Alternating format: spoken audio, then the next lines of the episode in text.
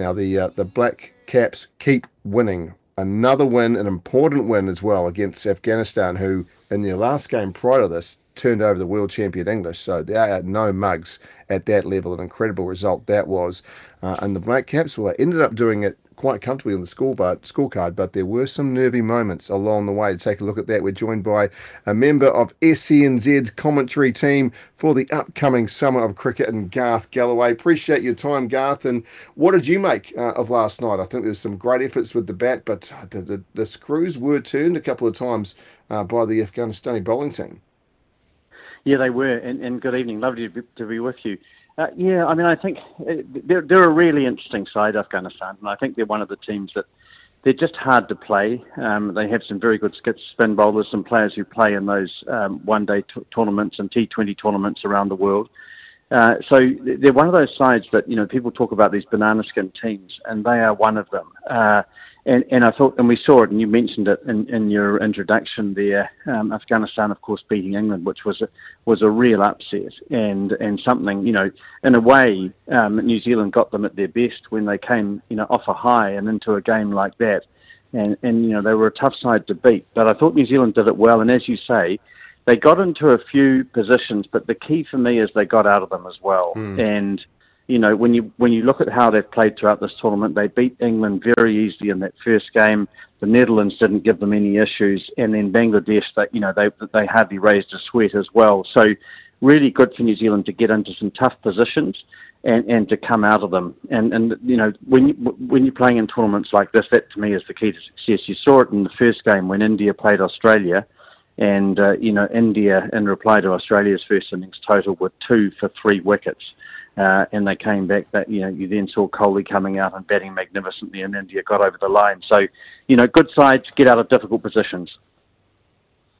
Now, Garth, uh, forgive me. Uh, I can't find too many French cafes to um, put the um, black caps on over here um, during the day. But um, just you're looking purely at the scorecard overnight, it looks like again another list of black caps who have provided and are in form. I mean, there's not many now in that squad when you think about who performed well last night um, from a scorecard point of view that haven't contributed and aren't in form, which I guess is going to keep adding to the selection dilemma as, as this tournament goes on.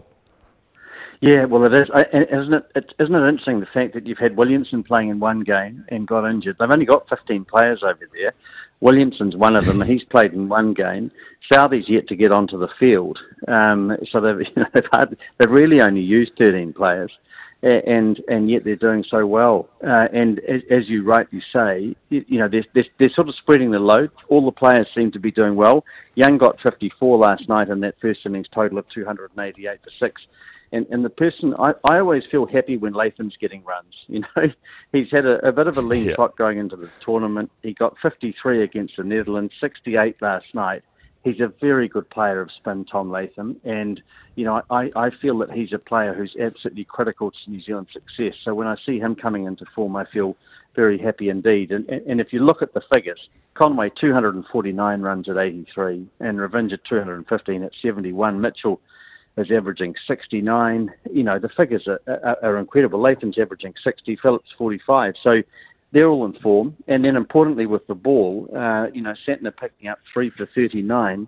He's taken 11 wickets at 15 and he's going at 4.4 and over. So those figures are outstanding. Wow. Ferguson, great. Henry, they're all doing well. I tell you what I, was really impressed by uh, was that uh, Glenn Phillips. We, we know he can go right, and it's been a, a, criticism of his in the past that he doesn't necessarily read the room. But he came in with the team under pressure and played probably the most un-Glenn Phillips like innings I've ever seen for the for the for the bulk of his bat um, in that Garth. It, it, he really uh, read the room. He took a, he toned it down, and he put New Zealand back in position and and, and fighting the natural urge to um to to play his aggressive game that was thoroughly impressive to me. That you can be trusted, he can be trusted to do what the scenario needs rather than play his natural game at every given moment. Couldn't couldn't agree more with you, and that that's exactly the sort of innings that players have to be able to play. You know, we, we I've, I've talked on this channel, I'll station on a few times about how Williamson gets criticised from time to time because people perceive that he's not fast enough in 50 over cricket.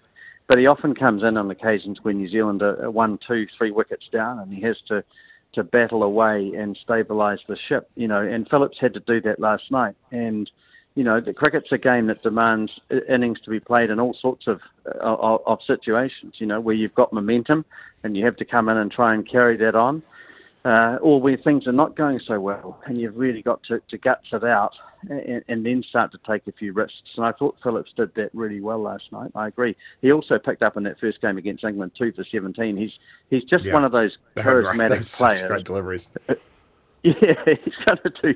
He's one of those charismatic players who's going to do do good things for you, and he's a really he's an integral part of this team. Now, Garth, without uh, disrespecting the last couple of games, it gets real serious now, doesn't it? Uh, in a in a stretch yep. against the big boys. How are you feeling going into this, and and what needs to be done? Because again, just looking from afar, I guess the semi-finals a good little week or so of cricket here, and the semi-finals could almost be as good as locked in. Yep, I agree. You know, and again, uh, as you intimate, anything can happen. India up next, and that'll be a true test for New Zealand. Uh, you know, even if they don't win that game, you really want to see them compete. Um, because you know this is a round robin series where you then go into semi-finals and finals. If if they get into a semi, uh, you, you, know they could qualify second New Zealand or first. You never know or third or fourth, who knows? But they'll, they may have to play India again in the tournament in a knockout situation. So they've, they've got to be competitive against them. And uh, for me, they don't have to change too much. The side's almost picking itself. Uh, you know, the key players are going to be uh, Conway and Ravindra uh, with, with, the bat again, uh, Latham and Mitchell, and then with the ball, uh, Santner is absolutely critical to the, to this New Zealand side. And you've got Ferguson and, and Henry and Boult all doing well. Uh, so, so for me, what I want to see against India is, is a really competitive performance. Um, they then go and play Australia, and, and, you know you've got an Australian side which is really searching for form. They play Pakistan soon, but if you look at their averages, and I've, I've given you the New Zealand, you know, the top order batting stats. Labuschagne 113 runs at 37 in three games. Smith 65 at 21. Marsh 59 at 19, Warner 65 at 21, Maxwell 49 at 24. Those figures for, for the Australian top order are astoundingly bad. So New Zealand have you know a great opportunity to, to, to get in there, and if they can win a game against uh, you know India, Australia, South Africa, who will also be tough, uh, you'd back them to beat uh, probably Sri Lanka or Pakistan or both of those teams, and they should be able to get into the semi-finals. So you know, they they couldn't have set it up any better. They, they, you know, they've always had a good draw in terms of being able to get points early, but they had to win that first one against England. They did it, uh, and I'm I'm really looking forward to seeing how they measure up against these these top three sides coming up now: India, Australia, and South Africa. Garth I can't wait for you to be uh, part of the soundtrack for summer here on uh, SENZ through the summer of cricket. Looking forward to that, but uh, very much hoping that uh, the way this Black Cap side keep rolling, we'll have a lot more to celebrate before we get there. Not getting ahead of ourselves, but it's been a great tournament so far. Appreciate your time. Good on you guys. Lovely to talk to you. Cheers.